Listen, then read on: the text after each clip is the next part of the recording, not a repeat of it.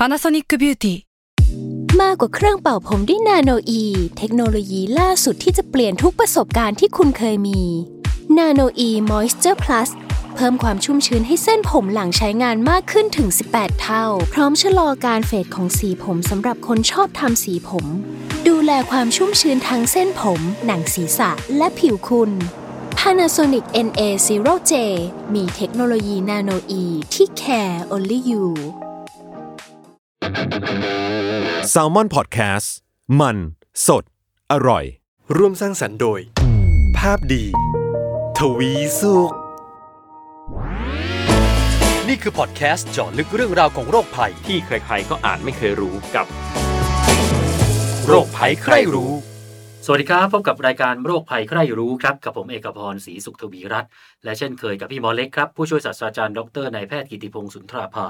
อาจารย์ภาควิชาเภสัชวิทยาคณะแพทยศาสตร์ศิริราชพยาบาลมหาวิทยาลัยมหิดลนะครับ สวัสดีครับพี่หมอเล็กครับ สวัสดีครับคุณเอกและคุณผู้ฟังทุกๆท่านนะครับ ครับผม เมื่อเทปก่อนๆนี้เราเคยพูดถึงภาวะการติดบุหรี่กันมาก่อน ใช่ครับ ก็จริง ๆ เรื่องบุหรี่นี่เราเคยคุยกันมาสองเทปแล้วครับก็คือเรื่องแรกอาจจะเป็นเรื่องเกี่ยวกับทางกายหน่อยอืม ส่วนอีกเทปหนึ่งที่เพิ่งอัดกันไปไม่นานนี้ก็คือเป็นเรื่องเกี่ยวกับทางทางใจอืมนะเกี่ยวกับทางจิตเวชครับว่ามันมีความเชื่อมโยงกันอะไรยังไงบ้าง ซึ่งผมเชื่อว่าถ้าเกิดนับในเรื่องของยาเสพติด ผมว่าที่เป็นระดับท็อปฮิตเลย ที่คนไทยอยากเลิก มันมีอยู่สองอย่าง ก็บุหรี่เราพูดไปแล้วครับ อย่างที่สองแน่นอนว่าเหล้าอืมวันนี้เราจะมาพูดคุยกันถึงภาวะติดเหล้า ก็เช่นเคยครับ เราจะมาพูดคุยกับพี่หมอศักดิ์นะครับ นายแพทย์สิริศักดิ์เชื้อชวลิต จิตแพทย์หัวหน้าแผนกจิตเวชโรงพยาบาลแม่สอดจังหวัดตาก วันนี้จะมาพูดคุยในหัวข้อนี้กับเรานะครับ สวัสดีครับพี่หมอศักดิ์ครับ ครับ สวัสดีครับ พี่หมอศักดิ์คือมันมีเรื่องเรื่องหนึ่งที่ผมเชื่อว่าหลาย ๆ คนเขาเขาสงสัย ผมเชื่อว่าคนที่ดื่มหลาย ๆ คนเขาก็จะมีข้อกังขา มันก็จะมีข้อแหนเปรี้ยวปาก สุดสัปดาห์อืมขอสักหน่อยอากาศดีอากาศเย็นอะไรอย่างเนี้ยไปต่างจังหวัดอยู่กับเพื่อน แต่ไอแบบไหนมันถึงจะเรียกว่า เฮ้ย เนี่ยติดเหล้าแล้วอืมเพราะเพื่อนจะชอบอำกัน สมมติคุยกับเพื่อนเล่นๆอย่างเงี้ยโอ้ยอยากกินเบียร์สมมตินะโอ้ยมึงติดเหล้าแล้วแหละอะไรอย่างเงี้ยก็จะเป็นเป็นคำที่พูดหยอกกัน แต่ไอภาวะเอาจริง ๆ ในทางการแพทย์ หรือในทางการประเมินเนี่ยไอแบบไหนมันถึงเรียกว่าติดนะอ่าจริง ๆก็ การที่เราจะประเมินว่าเขาติดหรือเปล่านะครับ ก็การประเมินมันก็จะมีหลักในการประเมิน คือปกติก็อย่างที่บอกอะอ่าจริง ๆ คนที่กินเหล้าเนี่ย หลายคนเข้าขั้นติดแล้วนะครับ แต่ก็จะบอกไม่ได้ติดล็อก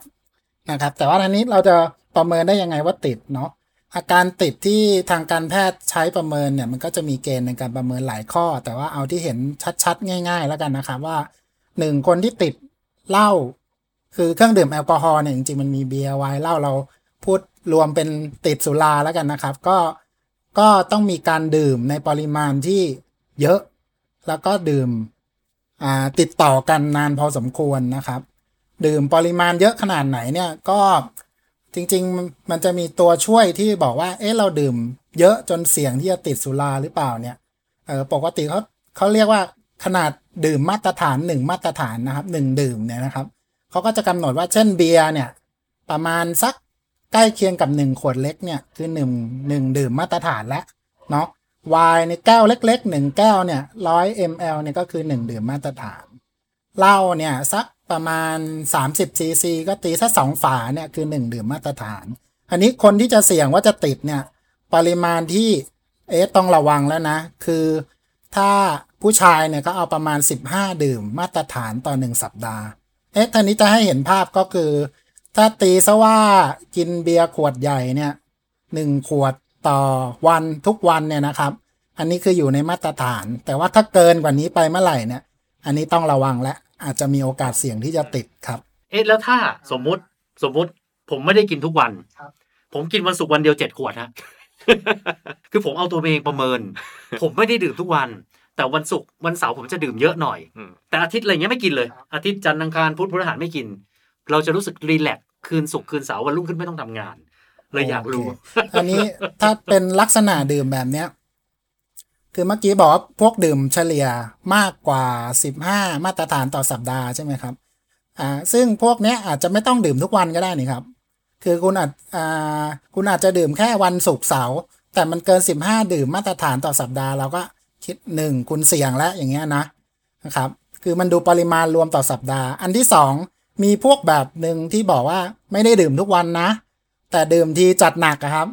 ดื่มจัดหนักเนี่ยเขาจะดูว่าถ้าผู้ชายนะ คุณดื่มแบบว่าพวกจัดหนักเลยเนี่ยห้าดื่มมาตรฐานเนี่ยสองชั่วโมงเกลี้ยงเลย อย่างเงี้ยเสี่ยงและอาจจะติดสองสองชั่วโมงหมายถึงว่าห้าดื่มมาตรฐานก็ขวดใหญ่สักประมาณ ถ้าเบียร์นะครับก็ประมาณสองสามขวดภายในสองชั่วโมง จัดเกี้ยงเลยอย่างเงี้ยต้องระวังว่าอาจจะเสี่ยงครับตอนนี้ตอนนี้อันนี้คือเรื่องการดื่มเนาะอันนี้ดื่มแบบนี้มันต้องดื่มนานพอสมควรด้วย คือไม่ใช่ว่าวันสองวันแล้วเอ้ยติดแล้วส่วนใหญ่ถ้าโดยประสบการณ์หมอเลยจริง ๆ คนที่จะติดเนี่ย ดื่มมาอย่างน้อยๆ ก็เป็นปีนะครับ แต่ว่าโดยโดยประสบการณ์ในการรักษาเนี่ยหลายคนก็ห้าหกปีหรือสิบปีขึ้นไป คือเหมืนี่ยอนมีพฤติกรรมแบบนี้ซ้ำๆไปเรื่อยๆอะใช่ครับทำซ้ำๆไปเรื่อย ๆ เป็นปี ๆ หรือว่าเป็นห้าปีสิบปีเนี่ยก็จะมีโอกาสติด อันนี้คือเราพูดถึงปริมาณและระยะเวลาในการดื่มนะครับ อันนี้การที่จะบอกว่าติดมันมีเกณฑ์อีกว่า ส่วนใหญ่คนที่ติดเนี่ยง่าย ๆ ก็คืออ่ามันจะมี3อันที่เข้าใจง่าย ๆ ก็คือ1ดื่มแล้วเขาเรียกว่าอะไร ดื้อครับ ต้องดื่มเพิ่มขึ้นเรื่อยๆ จากว่าเราเรากินใหม่ๆเนี่ยวันละขวดโอ้กึ่มกึ่มสบายละเอ๊ะหลังๆต้องเป็น2ขวด หลังๆต้องเป็น3ขวด หลังๆต้องเป็น4ขวด อันนี้คือถ้าภาษาการแพทย์เขาเรียก tolerance ถ้าภาษาไทยหมอเขาใช้คำว่าดื้อแล้วกันนะครับผมคือมันต้องเพิ่มขึ้นเรื่อยๆนะครับอันนี้อันนี้คือเกณฑ์หนึ่งที่บอกว่าน่าจะติด อันที่สองก็มีอาการถอนครับ ถอนคือยังไงคือถ้าพวกอ่า คนที่ติดเขาบอกว่าตื่นเช้ามานี่มันต้องถอนแล้วหมอ ถ้าไม่ถอนนั่นไม่ได้คือ เย็นก็กินตื่นเช้าก็ต้องกินนะอันนี้คือต้องถอนถ้าถ้าไม่ถอนจะมีอาการยังไง ก็จะมีเหงื่อถ้าเบาๆก็เหงื่อออก มือสั่นนิดๆรู้สึกมันอยากดื่ม แต่ถ้าเป็นเยอะๆถอนเยอะๆแบบ ที่ต้องล้มหนอนนอนเสือบางคน พอไม่ดื่มมีชักเลยครับ บางคนไม่ดื่มมีเพ้อมีสับสนวุ่นวายเลย อันเนี้ย คืออาการถอนครับ อันที่สามก็คืออาการภาษาชาวบ้านเขาเรียกว่าติดลมอะครับ เหมือนเช่นคุณเอกพิธีกรอยากจะดื่มเนี่ยเราตั้งใจว่าจะดื่มกับเพื่อนสักครึ่งชั่วโมงหรือว่าดื่มคนเดียวสักประมาณ ไปกับเพื่อนครึ่งชั่วโมงไม่มีจริงเหรอจ้าแป๊บเดียวนะอะไรอย่างเงี้ย แต่แบบพอเอาเข้าจริงยันเช้าเลยครับตีสี่ตีห้าเนี่ยครับ หลักๆ ถ้าสามสี่ข้อเนี้ยจะเป็นตัวเกณฑ์ที่จะบอกว่าน่าจะติดแล้วครับ ก็คือกินเยอะขึ้นเรื่อยๆ เริ่มถอนครับและเริ่มนานครับเริ่มติดลม ใช่ครับ เออนะอันอันนี้ก็เป็นภาวะที่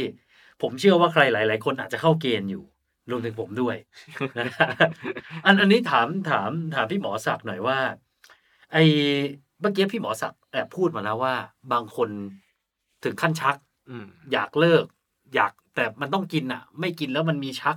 อะไรพวกนี้เนี่ยมันมันเกิดจากอะไรฮะเพราะผมเชื่อนะว่าหลาย ๆ คนที่ดื่มแอลกอฮอล์กินเหล้าเนี่ย เราจะไม่ได้รู้สึกอย่างแบบนั้น เราจะรู้สึกว่า โอ้ยก็ก็อยากกินก็อยากกิน แค่ไม่กินมันก็อาจจะแค่เราเบรกได้นะอืมแต่อะไรที่มันทำให้ไปถึงขั้นนั้น ถึงขั้นที่โอ้โหไม่ได้ไม่ได้กินมันเหมือนคล้าย ๆ กับว่าผลมันเหมือนเฮโรอีนเลยอะอืมที่เราเห็นตามหนัง แต่เราจะไม่รู้สึกว่าไอ้ผลแบบนั้นจะเกิดขึ้นกับเราโอเคครับ ก็เป็นคำถามที่ดีนะครับ คือจริง ๆ การติดทุกอย่างเนี่ยก็ที่เราได้ยินก็บอกว่า มันอยู่ที่ใจอะ เราจะเลิกเมื่อไหร่ก็เลิกได้เนาะแต่ว่าอ่าอย่างที่เราคุยกันมาหลายๆเทป แล้วปัจจุบันเนี่ยภาวะทางด้านจิตใจต่างๆ เนี่ย รวมถึงการติดเหล้าติดบุหรี่เนี่ย พวกสารพวกเนี้ยมันไม่ได้ออกฤทธิ์แค่ว่าเฮ้ยเราเลิกก็เลิกเนาะแต่มันไปออกฤทธิ์ถึง กับระดับสารสื่อประสาทในสมอง อย่างเราดื่มเหล้าทุกวันเนี่ย มันก็จะมีแอลกอฮอล์ส่วนหนึ่งที่ว่ามันดูดซึมเข้าไปแล้วมันก็จะไปจับในสารสื่อประสาทบางตัวที่อยู่ในสมองนะครับ อันนี้เราดื่มทุกวันมันก็จับจับจับอยู่ทุกวันนะครับ จับอยู่เรื่อยๆ แต่วันหนึ่งพอคนไข้พวกนี้เขาเลิกที่จะดื่มฉับพลันทันทีทันใดมันเหมือนกับไอตัวแอลกอฮอล์ที่มาจับอยู่ๆมันหายไปเลยไม่มีมาจับเลยอะครับ ก็จะเลยทำให้พอสมองขาดสารสื่อประสาทตรงเนี้ยขาดแอลกอฮอล์มาจับเนี่ยมันก็เลยทำให้เกิดอาการทางสมองที่บอกว่าชักเกิดขึ้นได้ เพ้อสับสนขึ้นเกิดขึ้นได้ หรืออาการทางจิตก็เกิดขึ้นได้ครับ ก็เป็นเป็นตัวที่ทำให้เกิดอาการพวกนี้ขึ้นครับ คือติดนี่ไม่ใช่แค่ใจมันติดถึงระดับสมองอะครับอืมแล้วเราจะรู้ได้ไงครับว่าเราแบบเริ่มแล้วเริ่มติดแล้วอ๋อ โอเคก็ก็จริง ๆ ก็จะเป็นเกณฑ์แบบที่หมออธิบายนะครับสองสามข้อแล้วก็ปริมาณการดื่มแต่จริง ๆ แล้วเราจะเริ่มรู้แล้วล่ะก็การที่เราติดเนี่ยแน่นอนนอกจากที่หมออธิบายแล้วเนี่ย เราจะเริ่มรู้ว่ารู้สึกว่าชีวิตเราเนี่ยในแต่ละวันนี่มันผูกกับแอลกอฮอล์อยู่ตลอดเวลาครับ หมายถึงว่าเช้าตื่นมาก็คิดถึงต้องใช้ บางคนเนี่ยถ้าเป็นเยอะๆนี่อย่างไปทำงานโรงงานเนี่ยต้องแอบเอา แอลกอฮอล์เนี่ยใส่ในขวดน้ำนะครับ ไม่ให้ใครรู้แล้วก็เอามาจิบจิบจิบเรื่อยๆ อย่างเงี้ยนะครับ แล้วก็เย็นก็คือขาดไม่ได้ครับ ชีวิตฉันขาดเธอไม่ได้อะไรประมาณเนี้ยนะครับ แล้วก็อ่าบางคนเนี่ยเป็นหนักขนาดว่าดื่มจนเกิดผลแล้วนะครับ เป็นโรคกระเพาะอ่าเราเคยได้ยินว่าบางคนถ่ายออกมาเป็นเลือดอย่างเงี้ยนะครับ หรือว่าอ่าเป็นโรคตับตับแข็งอะไรอย่างเงี้ยรู้แล้วว่าพวกเนี้ย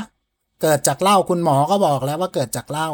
แต่เราก็ยังไม่สามารถเลิกได้ ถ้าอย่างเงี้ย แปลว่าน่าจะติดหนักแล้วครับเออคุณหมอศักดิ์ครับ อย่างมีคนกลุ่มไหนหรือว่าเอ่อคนแบบไหนที่มีโอกาสติดเหล้าได้ง่ายกว่าคนอื่นๆ มีบ้างไหมครับอ๋อครับอ่าเป็นคำถามที่ดีมากเลยครับคือจริงๆถ้าประเมินง่าย ๆนะครับ คุณหมอเล็ก ก็คือว่าปัจจัยที่จะทำให้คนอ่า มีความเสี่ยงที่จะติดสุรามากกว่าคนกลุ่มอื่นเนี่ยก็จะมีปัจจัยหนึ่งอ่าหมอพูดง่าย ๆ ว่าเป็นปัจจัยทางด้านอ่าทางด้านชีวภาพแล้วกันนะครับ ก็คือว่าเรานึกออกนะครับว่าเวลาคนดื่มเนี่ยบางคนเนี่ยดื่มนิดเดียวอ่าอย่างคุณหมอเล็กนะครับ ดื่มนิดเดียวแบบว่าโอ้หน้าแดงแล้วครับอืมก็เออจริงไม่เห็นอร่อยเลยแอลกอฮอล์นะ อะไรอย่างเงี้ยนะครับ แต่บางคนนี่บอก ดื่มเท่าไหร่ก็ไม่เมาอะเอ้ดื่มแล้วก็ดื่มได้เรื่อยๆ เนี่ย ซึ่งไอ้ปัจจัยตรงเนี้ย แต่ละคนไม่เท่ากันนะครับ คนประเภทแบบแรกเนี่ยที่บอกดื่มนิดเดียวก็ไม่ได้แล้ว หน้าแดงขึ้นไส้แล้ว พวกเนี้ยโอกาสติดเขาก็จะน้อยกว่า ที่เราจะชอแต่บเรียพกวกว่าที่เราบอกเออครัใช่บไหมเราเรียกพวกคออ่อนจะไม่ค่อยติด ใช่ใช่แต่ถ้าพวกคอทองแดงเนี่ย โอกาสติดก็จะเยอะครับ เพราะว่า มันก็จะดื่มมากขึ้นเรื่อยๆดื่มได้เยอะอย่างเงี้ยนะครับ คืออาการพออาการไม่ออกมันก็เลยกินไปเยอะๆไปเรื่อยๆ ถูกไหมใช่ครับถูกต้องครับ ก็สะสมไปเรื่อยๆนะครับ แล้วก็อ่าพวกที่อ่ามีบุคลิกบางอย่างเนาะคือเรารู้ว่าเหล้าเนี่ย เวลาเราดื่มมันทำให้เรากล้าแสดงออกมากขึ้นถูกไหมครับ ดื่มแล้วทำให้เรารู้สึกว่า เออมันสบายใจขึ้นนะครับ อันเนี้ยก็จะมีคนบางคนที่เหมือนกับอ่าเช่นบุคลิกภาพเขาเป็นคนไม่กล้าแสดงออกอย่างเงี้ยนะครับ แต่ว่าพอเขาดื่มแล้วเออเขาสามารถแสดงออกได้มากขึ้น ปลดปล่อยความในใจได้มากขึ้นเนี่ยคนที่มีบุคลิกแบบเนี้ย บางครั้งพอเขาดื่มเหล้าเนี่ย มันก็ทำให้มันเป็นช่องทางของเขาเนาะเป็นปลดก็ปล่อยพวกนี้ก็มีโอกาสที่จะติดสุราได้นะครับ ครับครับอ่ารวมถึงอ่าพูดมาตรงนี้แล้วก็คน ที่มีอาการทางจิตเวชหลายคนเนี่ยก็ใช้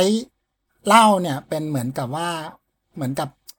เยียวยาเขานะครับ อย่างเช่นคนไข้ที่ดื่มเศร้าอย่างเงี้ยพอเราดื่มเหล้าเนี่ยมันทำให้มันฟินอะมันรู้สึกดีเขาก็อาจจะใช้แอลกอฮอล์หรือเหล้าเนี่ยเป็นตัวเยียวยาเขานะครับ เพราะฉะนั้นคนไข้ที่มีภาวะทางจิตเวชเช่นซึมเศร้าโรคไบโพล่าเนี่ยก็อาจจะมีโอกาสที่จะติดสุราได้มากกว่าคนที่ไม่ได้เจ็บป่วยจาก โรคพวกนี้นะครับครับรวมถึงคนไข้ที่เราพบว่าคนไหนเนี่ยที่เขามีประวัติครอบครัว เช่น คุณพ่อคุณแม่เนี่ย ติดสุราอย่างเงี้ยนะครับเอ่อต้นทุนของเขาเนี่ย อาจจะมีโอกาสที่เขาเนี่ยจะติดสุรามากกว่า คนที่ในครอบครัวไม่มีใครติดสุราเลยอย่างเงี้ยครับครับเมื่อกี้พอพูดถึงดื่มเหล้าแล้วมีความกล้าหรืออะไรมากขึ้น อันนี้ผมอยากถามทั้งพี่หมอเล็กพี่หมอศักดิ์เลยนะว่า เราจะเห็นบางคนกินเหล้าแล้ว โอ้โหโคตรมันเลย แบบคึกมาก บางคนกินเหล้าแดนกระจุย บางคนกินร้องไห้ บางคนกินวูบจำอะไรไม่ได้แบล็ k เอาท์ไอไอไอไอสิ่งที่มันเกิดขึ้น กับแต่ละบุคคลอย่างเนี้ยเอ้ยในทางการแพทย์มันมีคำอธิบายไหมอืมก็ผมขอตอบ แทนก่อนแล้วกันนะครับอ่าก็คืออย่างเล่าอย่างที่คุณหมอศักดิ์อธิบายในเบื้องต้นแล้ว มันก็เหมือนกับสารที่ออกฤทธิ์ในสมองอืมมันจะออกฤทธิ์ในส่วนที่ทำให้ความรู้สึกดีดีมากๆ คล้ายๆ กับยาเสพติดตัวอื่นๆออกฤทธิ์จุดเดียวกันเลยอืมตรงนี้จะทำให้คนเราขาดสตินั่นแหละครับเรียกเอาง่ายๆ เอ๊ะแต่นะครับแต่พอขาดสติทำไมบางคนมันแฮปปี้มากอืมนั่บานงแหคนละมันเศร้าโคตรคือตำแหน่งที่มันออกฤทธิ์เนี่ยก็คือตำแหน่งที่ทำให้เกิดความรู้สึกดีแบบแบบ แบบสุดยอดอะนะครับ ตรงนั้นอะเลยทำให้คนอยากเสพอยากเสพครับเกิดความรู้สึกที่ดี แต่บางครั้งถ้ามันออกฤทธิ์มากเกินไป หรือว่าน้อยเกินไป ก็จะเกิดผลที่แตกต่างกันไปด้วยนะครับ อืมครับ เอ๊ะคุณหมอศักดิ์ฮะมันเกี่ยวอะไรกับแบบปมในจิตใจไหมอ่าอันนี้นี่ผมอยากถามในเชิงแบบจิตแพทย์ อ๋อ ก็จริง ๆ ก็อาจจะเกี่ยวในแง่ว่าอ่า เช่นเมื่อกี้ที่หมอบอกอะนะครับว่าถ้าคนมีบุคลิกบางคนก็มีบุคลิกบุคลิกแบบค่อนข้างเก็บกด เก็บเรื่อง เก็บความในใจอย่างเงี้ยนะครับ เพราะนั้นเนี่ยอ่าแอลกอฮอล์เนี่ยก็เป็นเครื่องมือหนึ่งในการปลดปล่อยของเขา แล้วอย่างที่คุณหมอเล็กอธิบายไว้ละเอียดก็คือว่าไอ้ตัวแอลกอฮอล์เนี่ยทำให้เหมือนกับว่าความยับยั้งชั่งใจน้อยลง เพราะนั้นอะไรที่อยู่ในใจมันก็พลั่งพลูออกมาหมดนะครับ คือก็ก็น่าจะเป็นลักษณะนี้นะครับคือถ้าจะใช้คำว่า แต่ละคนมีปมไม่เหมือนกัน แต่เหล่ามันระเบิดปมนั้นออกมา งั้นถูกไหมฮะใช่ครับ ถูกครับ บางคนก็เลยร้องไห้ครับ บางคนก็เลยหัวเราะอะไรอย่างเงี้ยครับ คือมันอาจจะทำให้ปกติถ้าเรามีสติสัมปชัญญะเราเรากดสิ่งพวกนี้ไว้ในใจได้ถูกไหมครับ แต่ว่าพอเราดื่มเนี่ยมันระเบิดออกมาเลยครับอย่างที่บอกครับ อะเราพอจะคุยกันเรื่องภาวะติดลุ่งติดเหล้ามาสักพักแล้วอืมมาที่เรื่องวิธีการเลิกแล้วกันอืมในหัวข้อของเราในวันนี้ ไอ้วิธีการเลิกเนี่ย คือในในในความรู้สึกของใครหลาย ๆ คนก็จะรู้สึกว่ามันเลิกง่ายกว่าบุหรี่มันก็ไม่น่ายากก็แค่มันไม่ดื่มนะฮะหรือว่าในในในในความเป็นจริงเนี่ย มันมีคนที่เขาพยายามที่จะเลิกเหล้าแล้ว แล้วมันมันมันมันมีความยากง่ายอะไร กว่าที่เราคิดไหมฮะ ในการเลิกเหล้าอะถ้าเกิดเทียบกับบุหรี่ก็ได้ ครับ ก็จริง ๆ แล้วเนี่ย คราวที่แล้วหมอคุยเรื่องบุหรี่นะครับครับ บุหรี่เนี่ยจริง ๆ คือก็มีอาการถอนของการหยุดบุหรี่ได้ แต่ว่าอาการถอนของบุหรี่เนี่ยส่วนใหญ่ที่พูดในเทปที่แล้วมันก็จะเป็นเรื่องอารมณ์หงุดหงิดฉุนเฉียวความอยากบุหรี่ ซึ่งเราจะพบว่าคนคนเลิกบุหรี่เนี่ยส่วนใหญ่เขาเลิกด้วยตัวเองแล้วอย่างที่หมอคุยนะครับ แต่ว่าเขาเลิกไม่ได้สุดท้ายเขาก็มาให้อ่าแพทย์ช่วยในการที่ทำให้เขาเลิกได้สำเร็จง่ายขึ้น แต่ว่า แอลกอฮอล์เนี่ยจะมีความต่างนะครับแอลกอฮอล์เนี่ยถ้าหยุดโดยที่จริง ๆ คนไข้เนี่ยมีการติดที่ค่อนข้างรุนแรงเนี่ยความเสี่ยงจากอาการถอนเนี่ยจะเยอะกว่า อย่างที่บอกก็คือ อาจจะมีช็อกมีเพ้อ มีสับสนได้ บางคนที่หยุดสุราเนี่ยบางครั้งจะมีอาการทางจิต มีหูแว่ว มีประสาทหลอนได้นะครับ หมอก็เจอเคสที่ ดื่มสุราเยอะๆ หยุดสุราแล้วมีอาการทางจิตมีหูแว่วอ่าแล้วก็เอา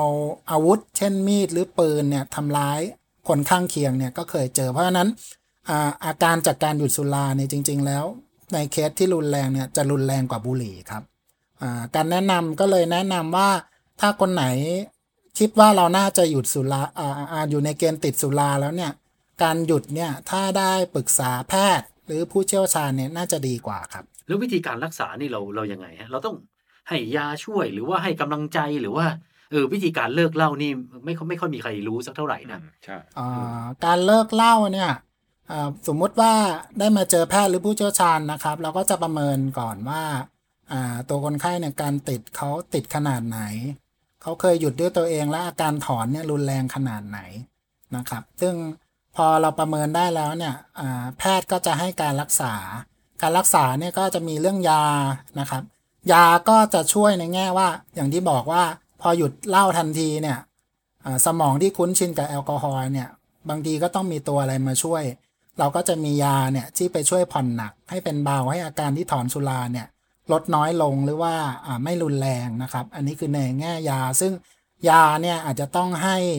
โดยเฉพาะในช่วง 1 เดือนแรกเนี่ยก็จะต้องให้ค่อนข้างเข้มข้นหน่อยนะครับ แต่ว่าการรักษาอย่างอื่นเนี่ยที่สำคัญไม่แพ้กันก็คือทำยังไงให้พอเขาลดอาการที่รุนแรงได้แล้วเนี่ยให้เขามีแรงจูงใจในการที่จะเลิกสุราได้ต่อเนื่องอ่าซึ่งอันนี้ก็เป็นส่วนที่สำคัญไม่แพ้กันนะครับอ่าโดยปกติถ้าเรารักษาเรื่องสุราเนี่ยอ่าอย่างที่โรงพยาบาลที่หมอดูเนี่ยเราก็จะตามคนไข้ไปเรื่อยๆจน เขาหยุดสุราได้ประมาณ 1 ปี พอหยุดได้ 1 ปีเนี่ยเราก็ถือว่าเขาน่าจะเลิกได้ค่อนข้างเด็ดขาดแล้วก็จะยุติการรักษานะครับเออถ้าเกิดเราเทียบเทียบเวลาคราวที่แล้วติดบุหรี่เนี่ย ผมจำได้ว่าหมอศักดิ์บอกว่าต้องเลิกสูบมาประมาณสามเดือน ใช่ครับ ของบุหรี่จะสั้นกว่าเยอะเอเลยอครับแต่แต่ของแต่เหล้านี่คือสุรานี่ท่ไหเราจะตามต่อยาวหน่อยครับ ประมาณเท่าไหร่ฮะประมาณถ้าสำหรับหมอนี่ประมาณหนึ่งปีนะครับอืมหนึ่งปีนี่คือไม่แตะเลยถูกไหมฮะใช่ครับคือคือถ้าเป็นไม่ได้ก็คือถ้าไม่ไม่ไม่ดื่มเลยจะดีที่สุดครับ ถ้าเกิดว่าหรือว่าถ้าดื่มก็ให้ดื่มให้น้อยที่สุดครับ แต่ว่าถ้าหยุดดื่มได้เลยหนึ่งปีเนี่ยก็ถือว่าครบคอร์สของการรักษาครับ ถ้าในในที่คุณหมอรักษามาเนี่ยมีคนติดเหล้ากับติดบุหรี่อันไหนมารักษามากกว่าอืมที่เจอบ่อยจริง ๆ จะเป็นสุรานะครับ แล้วก็สุราเนี่ยที่มารักษาก็หลายครั้งคือคนไข้ดื่มจนจนอาการเยอะแล้วครับ ญาติก็พามารักษา หรือบางทีคนไข้ไม่ได้มาหาหมอด้วยเรื่องสุราแต่มาด้วยเรื่องอื่น เช่นว่าเป็นไข้ก็ต้องมารักษานอนโรงพยาบาล แต่พอมานอนโรงพยาบาลรักษาเรื่องไข้คนไข้ไม่ได้ดื่มนะครับ พอไม่ได้ดื่มอาการถอนสุราก็เยอะขึ้น คุณหมอที่ดูเรื่องไข้อยู่ก็ต้องปรึกษาจิตแพทย์ไปร่วมดูด้วยครับครับ ทิ้งท้ายนี้ฮะในในช่วงท้ายอยากให้พี่หมอศักดิ์ฝากอะไรหน่อย ในฐานะที่ผ่านผ่านคนติดเหล้ามาเยอะในฐานะที่เป็นคุณหมอเนี่ย แล้วเมื่อกี้เท่าที่เราฟังจากจากพี่หมอศักดิ์เนี่ยโอ้โหอาการอาการความรุนแรงมันดูเยอะนะอยู่ๆก็ช็อกอยู่ๆก็มีอาการเยอะ อยากให้หมอศักดิ์ฝากอะไรทิ้งท้ายสักนิดหนึ่งว่าไอ้ความน่ากลัวของการการติดเหล้ามันเป็นยังไงเพราะผมเชื่อว่า คนไทยอะจะไม่ได้รู้สึกว่าการติดเหล้ามันเป็นเรื่องรุนแรง มันเราจะรู้สึกธรรมดามากอ๋อนี่กินเหล้าเอาไปกินเหล้ากันแล้วก็โอเค มันจะต่างกับกับกับบุหรี่นะเดี๋ยวนี้ผมเชื่อว่าความรังเกียจของบุหรี่เนี่ยคนก็จะเริ่มรู้สึกว่าเอ้ยสูบบุหรี่เหรออะไรเงี้ย หรือว่าการไปเล่นยาเสพติดอย่างอื่นเหล้ามันจะรู้สึก ไม่ค่อยถูกจัดในหมวดของยาเสพติดอะเราจะถูกรู้สึกว่ามันเป็นการโซเชียลไลซ์อะไรอย่างเงี้ยเอออยากจะให้พี่หมอศักดิ์พูดในในประเด็นนี้ทิ้งท้ายหนะได้ครับ ก็ จริง ๆแล้วก็เรื่องเล่าอย่างอย่างที่คุณเอกบอกเลยครับว่า มันได้รับการยอมรับอาจจะเยอะกว่า เพราะว่ามันมองเป็นเรื่องการออกสังคมการเข้าสังคม แต่ทีนี้ถ้าเกิดว่าใครที่ฟังแล้วรู้สึกว่าเอ๊ะการดื่มของเราเนี่ย มันมากกว่าการเข้าสังคมแล้วสุราเริ่มมีอิทธิพลต่อเราเกือบตลอดทั้งวัน สุราเริ่มทำให้หน้าที่การงานของเรามันเริ่มได้รับผลกระทบ ความสัมพันธ์ของเรากับคนอื่น เช่นกับคนในบ้าน คนในครอบครัว เริ่มมีผลกระทบนะครับ แล้วก็ผลกระทบทางกายก็ชัดขึ้น เราเริ่มคิดช้ามึนงง เริ่มมีอารมณ์แปลกๆ เช่นหดหู่ทางกายเริ่มมีการเหนื่อยง่าย มีอาการปวดท้อง มีถ่ายผิดปกติอะไรพวกนี้นะครับ ถ้าเกิดเราคิดว่าเอ๊ะเราน่าจะเข้าเกณฑ์ที่ ติดสุราแล้วหรือว่าดื่มสุราค่อนข้างหนักแล้วเนี่ยหมอก็เชิญชวนว่าให้ทุกคนาหาแนวทางที่จะหยุดสุรานะครับ โดยที่ถ้าในมุมมองที่หมอแนะนำก็มาปรึกษาแพทย์ จิตแพทย์หรือผู้เชี่ยวชาญ ซึ่งเราก็จะวางแผนร่วมกันในการที่จะช่วยให้คนไข้สามารถหยุดสุราได้ครับ ก็นะผมทิ้งท้ายนิดหนึ่งก็แล้วกันในฐานะเป็นคนดื่ม ผมว่าถ้าเราดื่มแบบแบบ ไม่ได้อยากจะบอกว่าสุราหรือเหล้าดีนะ ถ้าดื่มในในปริมาณที่มันไม่ได้เยอะ ผมว่ามองในแง่ อาจจะเพิ่มรสชาติของอาหารเรื่องการเข้าสังคม และเราดูแลตัวเองเป็นอย่างดี ไม่ได้เมาแล้วขับ ไม่ได้เมาแล้วอารวาสอยู่ในปริมาณที่ไม่อันตรายต่อร่างกายของเราด้วยเนี่ย ผมก็เชื่อว่าถ้าคุณอยากทำทำไปเถอะ ถ้ามันไม่ได้กระทบกับคนอื่น และร่างกายของตัวเอง แต่การกินเหล้ามันจะไม่เป็นแบบนั้น เรามักจะมันจะมากขึ้นเรื่อยๆ แล้วมันก็บางทียิ่งเมาเนี่ย เผลอทำตัวให้เมาไปแล้ว บางทีมันอาจจะทำอะไรโดยที่ บางครั้งเราได้สติขึ้นมาแล้วเราจะกลับไปคิดว่าโอ้โหแม่งไม่น่าทำเลยวะทำไปได้ไงวะนะอันนี้อันนี้อยากอยากฝากกันเอาไว้ด้วยกันแล้วกันนะครับ คุณผู้ฟังอยากจะทิ้งคำถาม แนะนำข้อติชมก็ส่งกันมาได้ทางเพจ Salmon Podcast หรือว่าของภาพดีทวีสุขนะครับ วันนี้ผม พี่หมอศักดิ์พี่หมอเล็กขอลาไปก่อนนะครับ สวัสดีครัสบวัสดีครับครับ สวัสดีครับ